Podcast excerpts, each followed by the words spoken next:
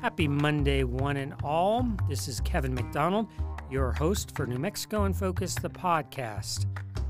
I'm an executive producer here at New Mexico PBS, and we appreciate you as always taking us with you in the car, at the gym, wherever you listen to the podcast.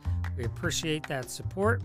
Got a lot of great content to bring to you in this episode and encourage you to check out some of our past episodes. Uh, most recent episode did a lot of talk about wildfires after a crazy week last week, and we know it's only going to get worse this summer with the drought as it continues to linger on and no real end in sight to the lack of precipitation in New Mexico. We got much more coming up for you in upcoming episodes of that as well. But for uh, this episode, I want to kick things off with our most recent line opinion panel. That was Tom Garrity of the Garrity Group PR, also regular and attorney Laura Sanchez, and Rebecca Latham, Girl Scouts of New Mexico. And we know the election season is basically here. No doubt you've already seen some of the ads. We just had reports on the latest fundraising period come through. We thought it was a good time to dive into all of that, not to mention the fact that uh, Democrats in a House committee from Washington, D.C. were recently in town to look at some of our election practices uh, and to sort of lift those up as a model for other places. So, lots going on on the election front, namely those fundraising reports and how that ties into the race for governor, specifically the Republican primary race, to see who will come out on top to take on Governor Michelle Lujan Grisham in the midterm elections this November. So, lots to dive into. Let's get right to it. Here's host Gene Grant.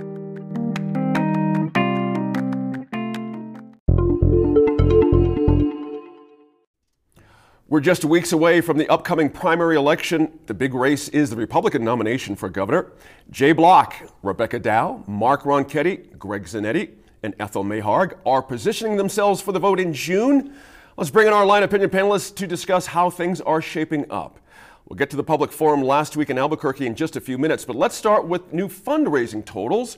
Former weatherman Mark Ronchetti has a wide lead over his Republican opponents raising more than $2 million in the most recent reporting period. He has more than a million and a half left to spend. That's the big deal there.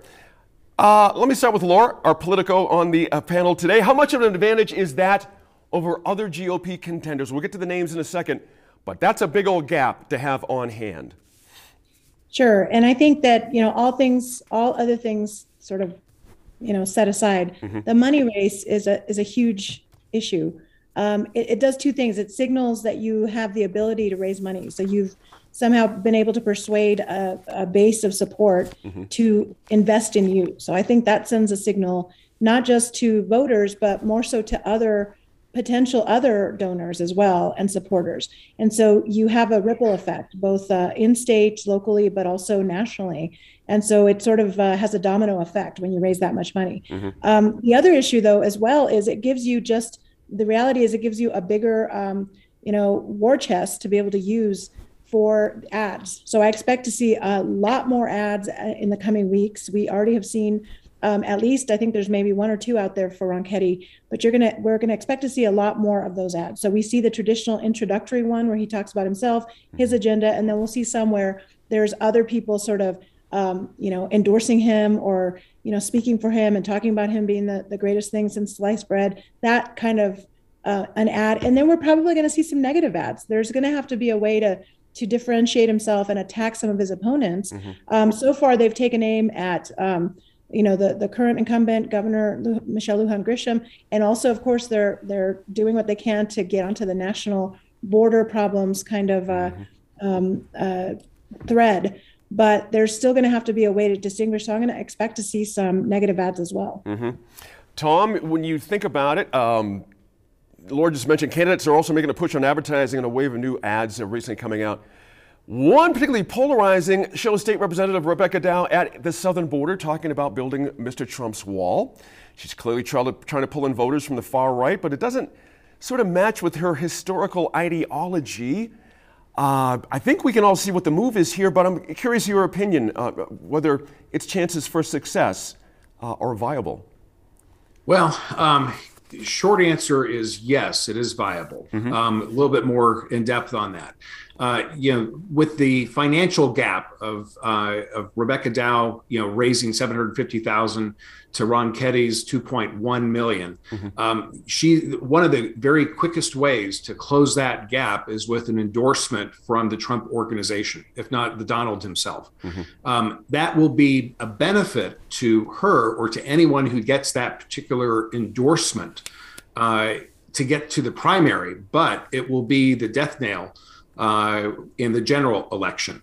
Uh, mm. And so it's really kind of one of those catch 22s because I think the successful Republican candidate, whether it is Mr. Zanetti, Mr. Block, um, or Ron, Mr. Ronchetti or Ms. Dow, you know, they're really going to need to show that they can bring the base without going too far to the right. Mm-hmm. Uh, and so they have to really maintain that middle ground. And a Trump endorsement is not going to do that. Mm-hmm. Rebecca, last point on money here. I don't want to uh, lose this out.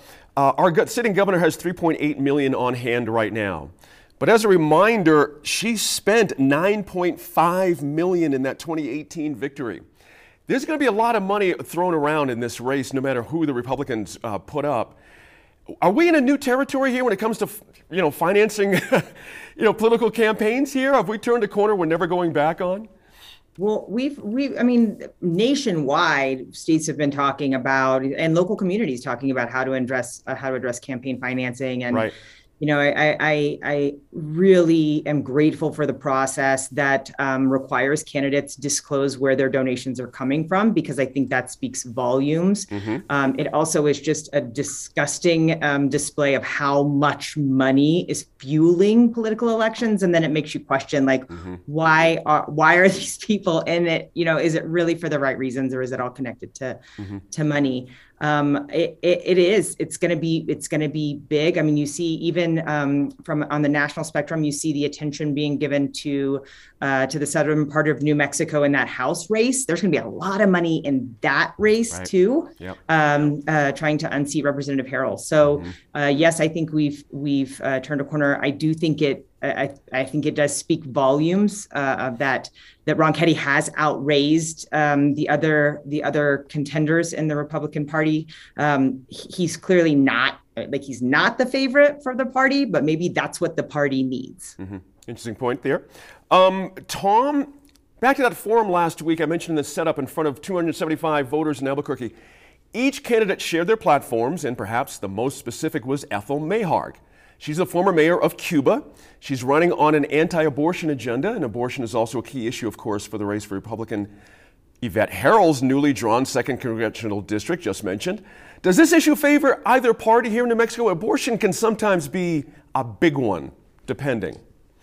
Yeah, it's uh, it is definitely viewed as uh, you know amongst Republican circles as uh, something that is you know uh, you know will bring people together uh, around a particular candidate. Mm-hmm. Um, you know, reproductive, uh, you know, choice is, you know, as far as reproductive health, rather, is something that is will, will motivate the bases on both sides. Right. Uh, the question is, is when when you get down to the abortion rights issue, it's really more of an issue in this particular political environment of the judiciary and the selection of the co- of the coveted Supreme Court nominees. I know that plays more into the role of Yvette Herrell mm-hmm. uh, and uh, the the second congressional district, but you know, really, that's you know, for a candidate who wants to you know use that as a platform, abortion, and to be successful in the general election. Um, I think that a good way to wedge that or to move it over is to focus on the judiciary aspect because it is something that will motivate a base, but it's something that will uh, will you know be a wedge issue in the general election. Mm-hmm. Good point there too. During the forum, by the way, Laura, uh, all the Republican candidates said they supported photo ID requirements for voting. And that was while Congress was in New Mexico to study the unique access our electoral system provides and getting lauded for it up and down. Uh, do New Mexicans want more requirements at the polls, or, or are we settled with this idea of you know, voter ID and all that? Because we've been going through that for a long time here. Well, I'm not surprised to see that all of the candidates for governor on the Republican side would support that. Mm-hmm. Um, that's definitely um, has. No one's has, not going to su- not support it. In other words, right? right? Not in the Republican primary. Right. I mean, this is you know, it's an example of both both parties do this during the primary. They play to their base. They mm-hmm. go to the extremes. And then during the general they have to run back to the middle to try to get you know independents and crossover right. votes in order to win so it's you know you see it on both sides so i'm not surprised but i don't think it's a settled issue i think the vast majority of people well first of all we're a democrat leaning state and then we have a lot of independents mm-hmm. who also will swing an election and many of them don't feel like we need more restrictions um, in terms of photo IDs at the polls. So it's mm-hmm. it's one of those weird New Mexican, like our weather, where we're kind of schizophrenic about stuff um, in any mm-hmm. given day. So yeah. I think that's a big issue. But I will say, you know, what's interesting to me now with um, the new congressional lines, we always call it the Southern District, right, and the Northern District. I'm on the west side of Albuquerque, and I'm now part of that congressional district too. So there's a fair amount of um, of Albuquerque uh, precincts that are now part of that district. Mm-hmm. So whether it's a, you know, what kind of effect that will have, um, I'm not sure, but I think we're going to end up seeing a different kind of turnout for that district um, by design, probably uh, right. in the general at least. That's going to be fascinating. That is no question about it. Hey, Tom, a couple more hits I want to get on. The GOP is certainly the party to watch this primary. There's so much action, but signs of potential rift between Democrats in Santa Fe. We've heard reports of bitterness lingering over the governor's veto of that $50 million supplemental budget bill. Uh, now there's new lawsuit from State Senator Jacob Candelaria against Senate Pro Tem Mimi Stewart alleging retaliation over a workplace discrimination investigation? What, where does this leave Democrats in, in November or even before? Well, it makes for a lot of interesting conversation. Yes. I will say that. uh, I mean, uh, you know, how it impacts the races, it doesn't impact. I think it's just more of the, as serious as the allegations are and mm-hmm. the issues are. Um, I would say that it's it's really more of just you know, hey, did you hear about this? Did you hear about that? Um, I think what will be interesting uh, as far as one of the races to watch will be the uh, uh, the attorney general race. Uh, I believe with the uh, with Brian Colon and then also with um, the Albuquerque Mr. Torrez. Yeah. Yes. Mm-hmm. So that I think will be one of the key Democrat races that I'm going to be watching, just because that's where you'll kind of see a modern day clash of the titans. It, that will be a fun race, but I don't think any of the the the other issues that are surfacing right now will actually impact that unless either one of them are somehow involved with mm-hmm. it, which I haven't heard. Good points there, Rebecca. Any bounds for Democrats? I mean, you know, are we over that baby budget, fifty million dollar kerfuffle? Are we past all that at this point?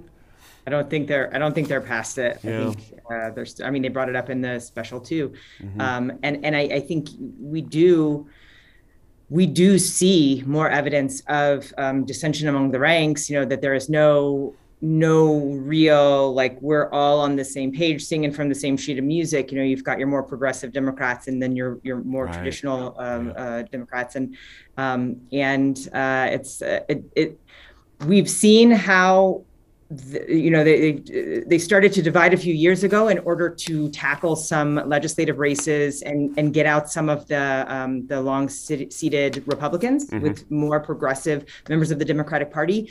So um, it, it like maybe a beast has been created and and they're they might just need to stay divided in order to um, to see how this shakes out. Mm-hmm. Laura, do you want to do? You got 20 seconds on where Democrats are. I'd be perfectly willing to give you a shot here if you got anything you want to. yeah, that's a loaded question, isn't it? Um, I don't have a crystal ball. Stay away from that AG's race. yeah, well, don't don't get me started on the AG's race.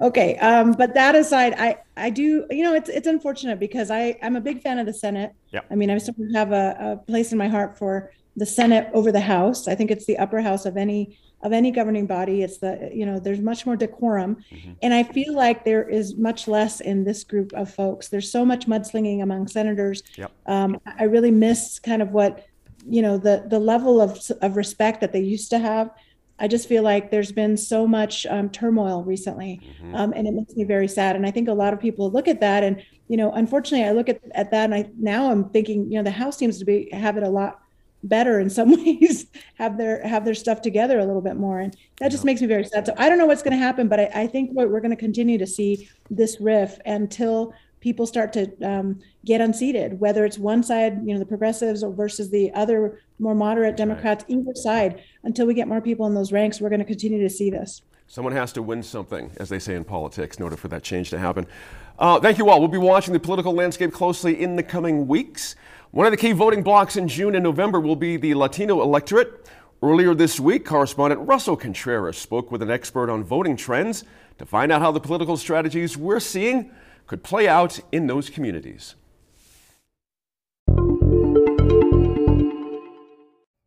And of course, all eyes are on the midterm elections this coming November. Lots of things in sway on the national level in terms of control of House and Senate, as it seems like it always is. Uh, and as we know, oftentimes the midterms can swing back from whatever the prevailing winner was in the election two years prior. Uh, so a lot at stake there. And there are a lot of folks who spend a lot of time looking at why people vote the way they do, why candidates campaign the way they do, and how that campaign, those campaign efforts impact the voting electorate. And one of the really interesting portions of that electorate is the Latinx community. And our correspondent, Russell Contreras, recently sat down with an expert in this area, done a lot of research, particularly on what happened with the Latinx electorate during the 2020 campaign and what that may mean for the 2022 midterms. Her name is Stephanie Valencia, and we're going to introduce you to her here through Russell Contreras, find out about this research and work she has done. Love to know what you think about the midterm elections and how this all may play out here in New Mexico. But here now, Russell Contreras. Stephanie Valencia, thank you for joining us today. Thank you so much for having me. Before we get into the 2022 midterms, let's talk about the 2020 election. Uh, we knew that more Latinos voted for Trump than expected, despite his history of making racist statements and anti Latino remarks. What happened? So there are quite a few number of things that we believe happened. The first is Latinos are the fastest growing part of the population and the electorate.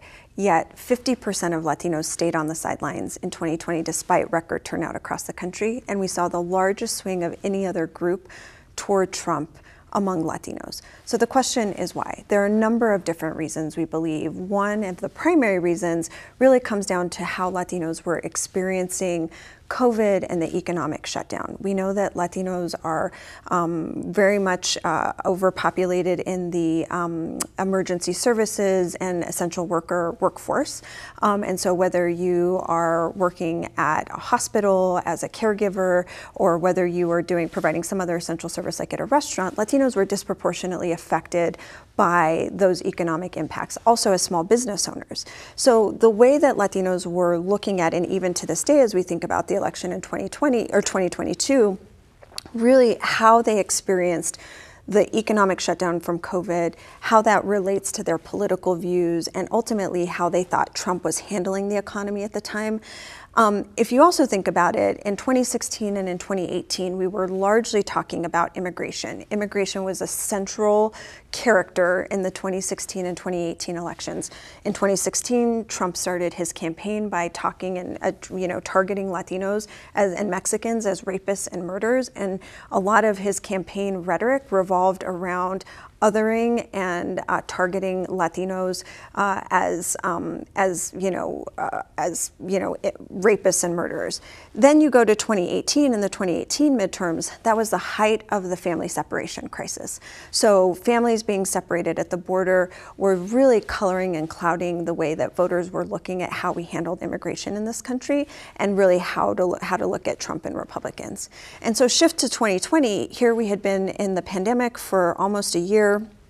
and people were experiencing real pains in their families and their businesses.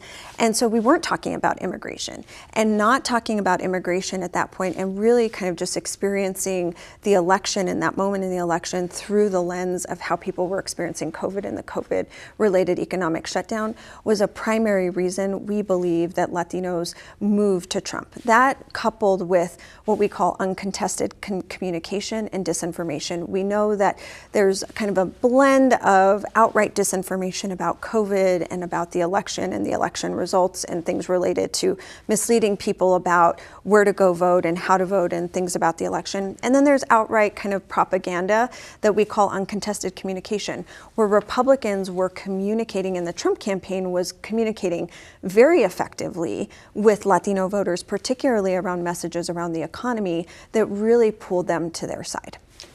Just talk about that little misinformation. It played a crucial role in targeting Latinos. We saw the Jorge Masvidal, the MMA mm-hmm. fighter, put out one of the most popular videos ever on YouTube, and he basically was making fun of Joe Biden dancing to um, a, a, re- a, reggaeton song, um, Despacito. Why was this voting bloc so targeted with misinformation? So again, I want to distinguish there's a very blurry and fine line between what we call uncontested communication and political propaganda, which I would put the Jorge Masvidal video in, and outright disinformation. Disinformation is purposefully trying to mislead and present lies, whether it's about that COVID is the COVID vaccine is putting a microchip in your body, or that Bill Gates is going to own all of us because if we get the COVID vaccine. Um, that is outright disinformation. There is like fact behind that not being true you know, Jorge Masvidal making fun of Joe Biden, or quite frankly, in that same video, which was one of the most popular videos that the Trump campaign released in his entire campaign, not just targeting Latinos, but in the entire campaign. He posted that video on the YouTube masthead the two days before the election, and again got you know millions and millions of views. Was really about targeting Latinos to say Democrats were taking you for granted. Why, and one of my favorite lines from that video that I think resonated with a lot of Latinos is, why would you change the quarterback when you're winning Super Bowls? And so, again, that notion of the economy was doing well, Trump was handling the economy well, he was trying to. Um, trying to reopen the economy during COVID, many Latinos related to that. And there was a, there's a lot about um, kind of this image of who Trump was to Latinos in a lot of regard related to his um, economic kind of success that I think is also something we have to better understand whether it was unique to him or whether that's something that will be kind of transferred to other Republican and conservative candidates in the future. So the question is why didn't Democrats thwart this misinformation? What did they do? Why, why did they fail? Well, I think there's um, an asymmetry in how Republicans and Democrats are thinking about reaching voters generally, but specifically Latino voters.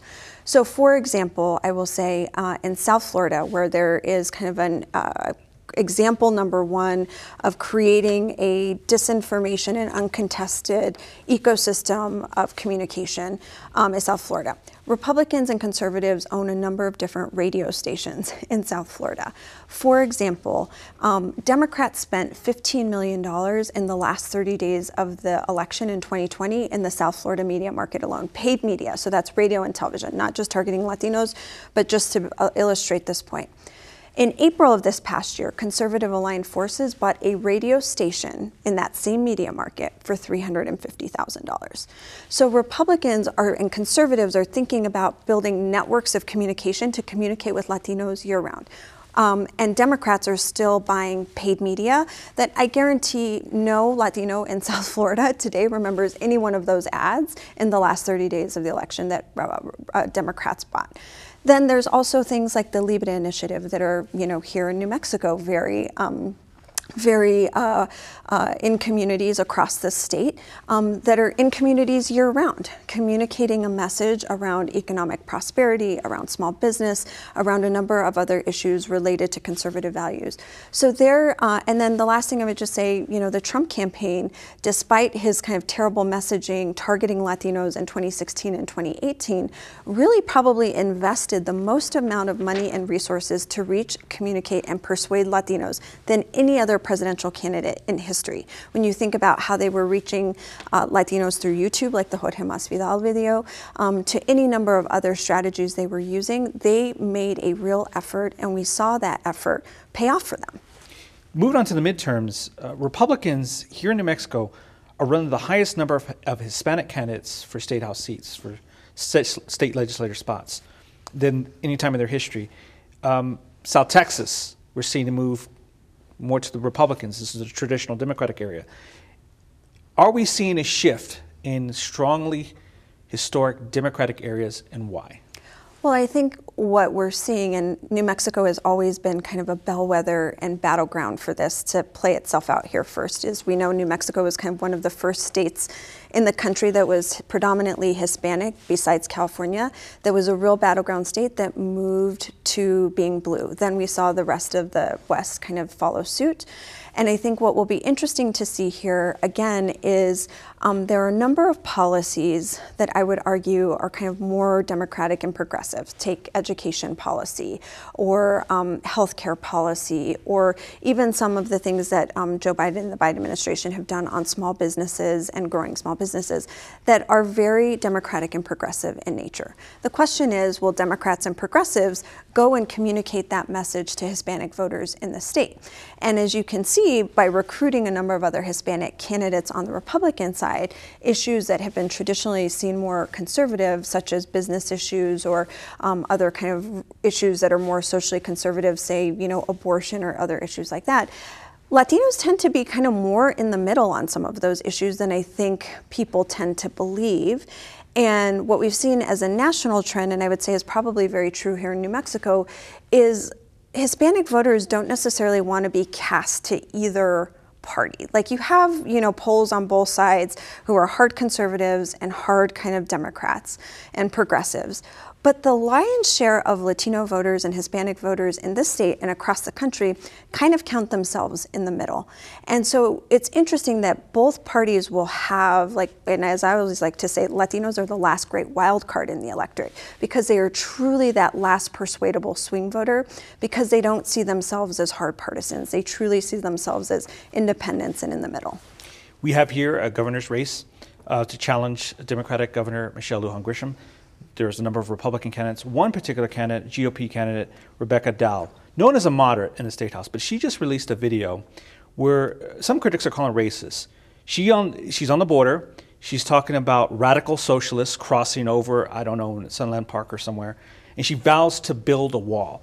Now, this tactic has not worked in places like New Mexico and Nevada in the past because these are large. New Mexico is the most uh, state with the most Hispanic residents.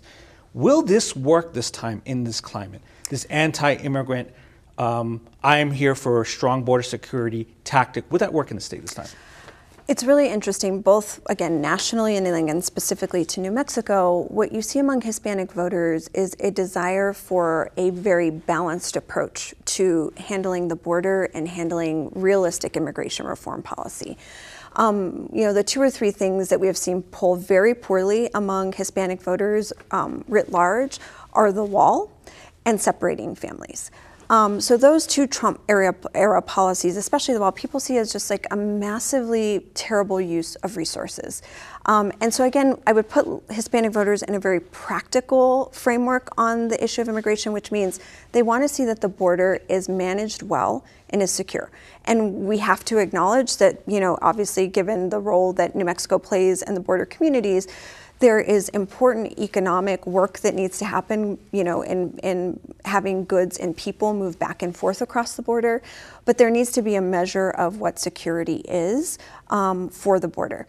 That being said, uh, Hispanic voters also want to see fair treatment of the 10 to 12 million people who are already in this country without documentation and see that they are treated fairly and there is a process for them and that there is a process for moving forward in how um, people who are coming across the border in the future or desiring to come to this country, that there is a fair way to treat them and give them an opportunity to come here.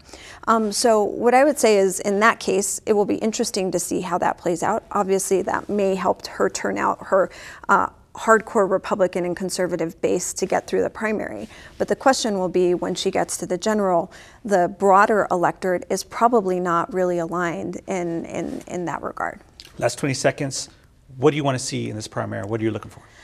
Well, what I'm really looking for is to see one, how Hispanic voters, what their top issues are in this election. I think the economy, inflation, price control, um, people getting back to work, um, people being able to hire workers. Those are all really important lenses to see how Hispanic voters are going to be treating and who they feel like can better handle the economy and can better handle kind of the economic reopening kind of moving forward. Um, the other piece is where we see Hispanic men. Um, in a lot of our polling in 2020, we did see a lot of shifts among Hispanic men overall. I am eager to see where those numbers are shifting in New Mexico. As I said in the beginning, I'll end with this, is that New Mexico has always been a bellwether. So goes New Mexico, so goes the rest of the West many years later. And so um, what is happening in New Mexico could be very much a predictor for what may happen in the rest of the Southwest uh, in the future. Stephanie Valencia, co-founder of Equis, thank you for joining us. Thank you so much.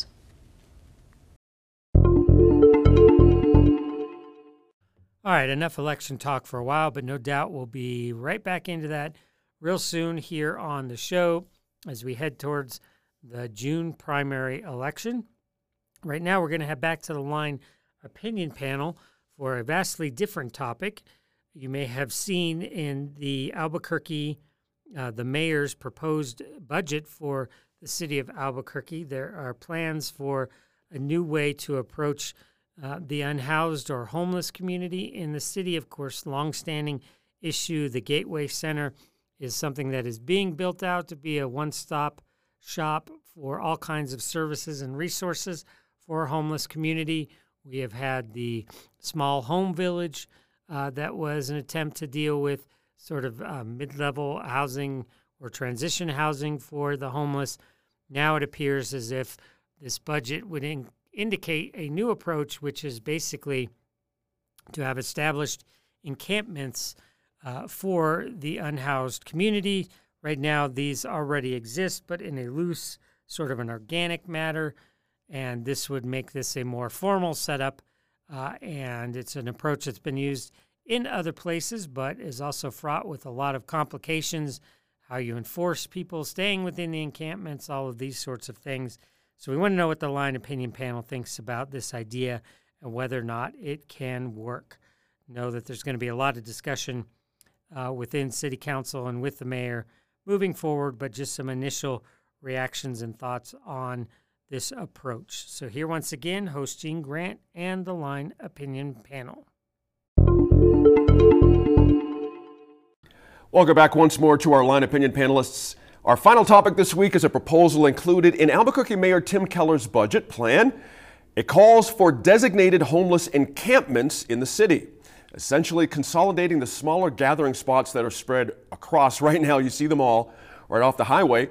The mayor's office hopes it will make the city safer, make it easier to get resources to the homeless community. And tell me, start with this. Is this a feasible solution to the homeless issue in the city? It's, it's not a new idea. But again, in Albuquerque, sometimes outside ideas don't work so well.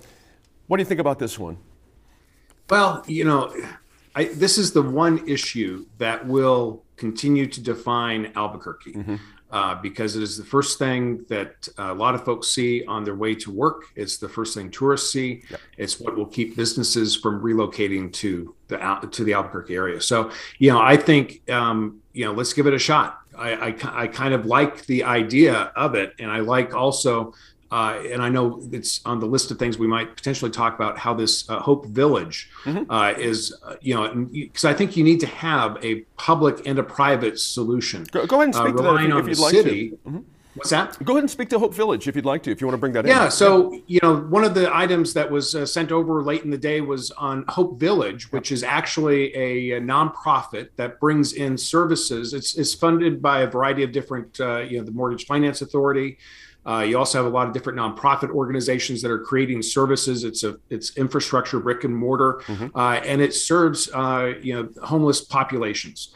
And you know, it's really in a way, I think the mini version of what the Gateway Center is hoped to be someday. It just because it was motivated by what I would consider to be private sector interests, it got done a lot quicker than what we are seeing happen or not happen out at Gateway Center. So mm-hmm. overall, you know, what the mayor proposed in his uh, in his approach of you know of funding all of this, I really like it. You know, and you know, there's so much about this that a lot of us just don't know all the behind the scenes stuff that's taking place. And it's not a perfect system. And I'm not being an apologist for the effort so far because I think that there's a lot of shortcomings. But I also know that there's a lot of stuff that I don't know about that's happening behind the scenes to address and to fix this issue. Mm-hmm. It's government, so it's not going to be perfect. It's it's you know so.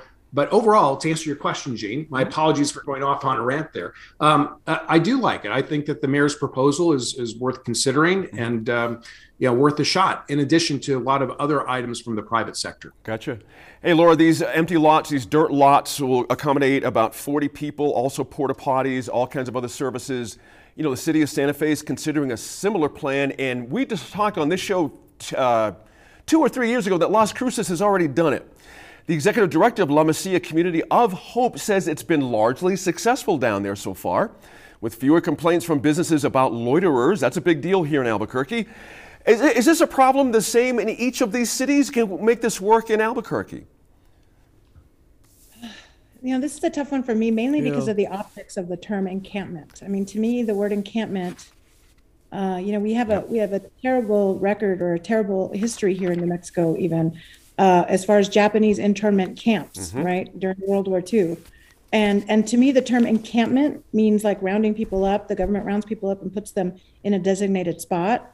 It's very uh, well. That's going to happen. That's exactly what you're it's going to exactly. happen. So mm-hmm. it's very District Nine, if anybody knows that um, that movie. Um, mm-hmm. But it, you know, I don't, I don't like that term, and I think we have to rethink how they're referring to these uh, this idea. But that being said, you know, we know that there's a, uh, there there's problems with homelessness in Albuquerque. There's no way around that. It's right. a reality that hits you in the face anytime you pass Coronado Park on Second and I-40. Basically, you can see that it's a serious problem and there is a fair amount of that population that just simply does is not ready to be in a home in a structure right. four walls so i think some kind of transitional housing makes sense but how that's going to be set up and where it's going to be designated is is a huge deal for um, business owners for residents um, and just for in terms of basic human rights i mean mm-hmm. again keeping people in a designated area like how do you enforce that and what are the measures that are going to be used because that could be just you know there could be all kinds of problems mm-hmm. um, in enforcement and uh, and and you know law enforcement contacts and other things. So I'm concerned about that. A lot of resources you're going to need for sure, Rebecca. You know, interestingly. Uh, the city of Albuquerque, with the mayor, says it's planning on holding public forums to discuss this issue. And this is what really interests me because I'm telling you right now, this is going to be a heck, be a heck of a sales job by this mayor. I'm really curious if he's going to put his face at the front of it or some designated city dweeb, you know, or is it going to be his idea? because where these things are going to be located is going to be a huge issue for people. Uh, how do you think that's going to go, going to public forums and the like? Is that the best you way know, to go here? It was, it was, I think public forums are the only way to go. Mm. Um, but, you know, I, I think, um, you, we've seen uh, Elizabeth Olguin, Dr. Elizabeth Olguin, who is the deputy director with the city who oversees some of these projects. Mm-hmm. Like we've seen her speaking publicly about this. One of the things that, that I didn't, I, I, don't know if it's if people recognize that this is that this is a bipartisan measure. I've heard right. Councilor Bassan speaking about this uh, a couple times before too, and so now it's uh, picking up steam with the mayor and his face uh, um, putting it together. I think there's kind of one thing that we're all going to have to realize is that there's kind of this hierarchy of, of solutions, right? There's the Gateway Center, which is utopia, which, you know, uh, is, is going to be like that's where we all want to be. There's tiny houses, which, um, which uh, Commissioner O'Malley said this this week that maybe you know like this this didn't work out like I thought it was going to. It needs right. more work. There's the safe outdoor spaces, which is where these uh, the encampments are. You know that that's um, what they're talking about, like Camp Hope in Las Cruces. Mm-hmm. And then there's also something that the Land Use Planning Committee actually uh, um, uh, discussed and approved, and will take to council the idea of converting old motels uh, into um, some rapid rehousing or rapid temporary housing uh, solutions what the public wants and, and what they expect after voting years ago uh, to fund the Gateway Center is that they expect the Gateway Center, like right now. Like that's what we want right now. The public expects that tomorrow there will be no more homeless problem in Albuquerque, and it's not realistic. Right. So I think it's really going to be important for the mayor to stress that this is not the final fix.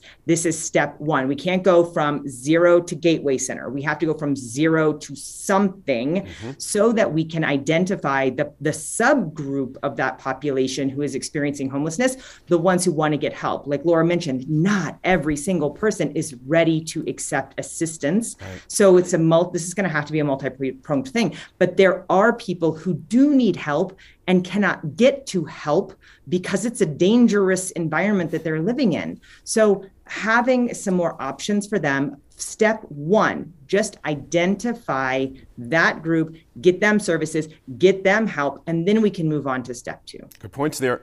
Uh, laura interesting headline in the journal in early march. Quote liberal u.s cities change course now clearing homeless camps end quote. And i'll remind you the mayor of portland ran on the issue of encampments the mayor of San Francisco is laying out all kinds of tough language about homeless there, too.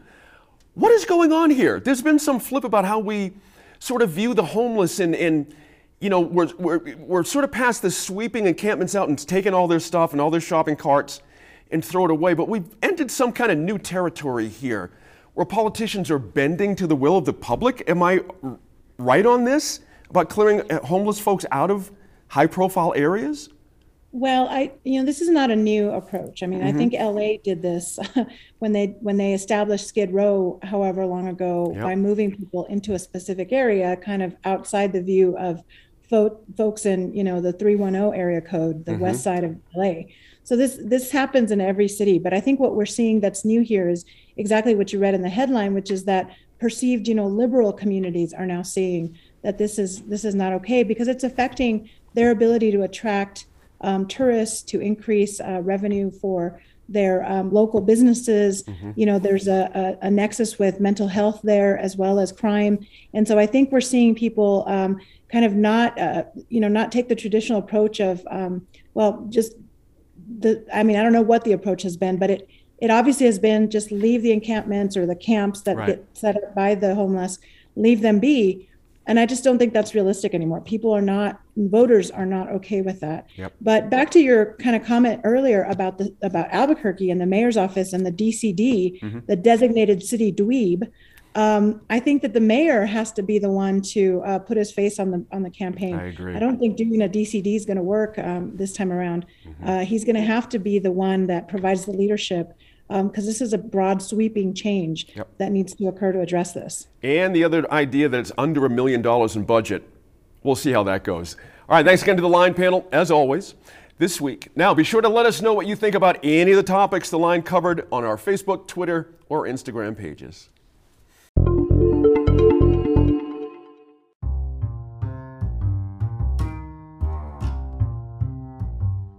That's all for this episode of New Mexico in Focus, the podcast. We appreciate you as always for listening. Also, want to send out my appreciation to the entire team here at New Mexico PBS for all of their hard work in making this happen each and every week. Also, want to remind you a new episode of Growing Forward is out. That is our podcast all about cannabis in New Mexico, and it's been a busy month with the start of legal recreational use sales diving back in on the testing front, which has been in the headlines and also been top of mind with recreational sales because all of that recreational use cannabis has to be tested and approved before it can hit the open market. And the same is true, has been true for medical cannabis as well. Uh, our co hosts for that, Andy Lyman, with our partners at New Mexico Political Report, and mm-hmm. Megan Kamerick, a correspondent here and news director over at KUNM Radio. So make sure you subscribe for that podcast so that it's there wherever you get your podcasts, you'll find it. And be sure to follow us throughout the week here on New Mexico in Focus on Facebook, YouTube, Twitter, Instagram. Just search for New Mexico in Focus. We'd love to hear from you. Let us know what you're seeing and hearing and what we should be talking about in upcoming episodes. Until then, have an outstanding week. Thanks so much for tuning in once again. And as always, stay safe, stay healthy.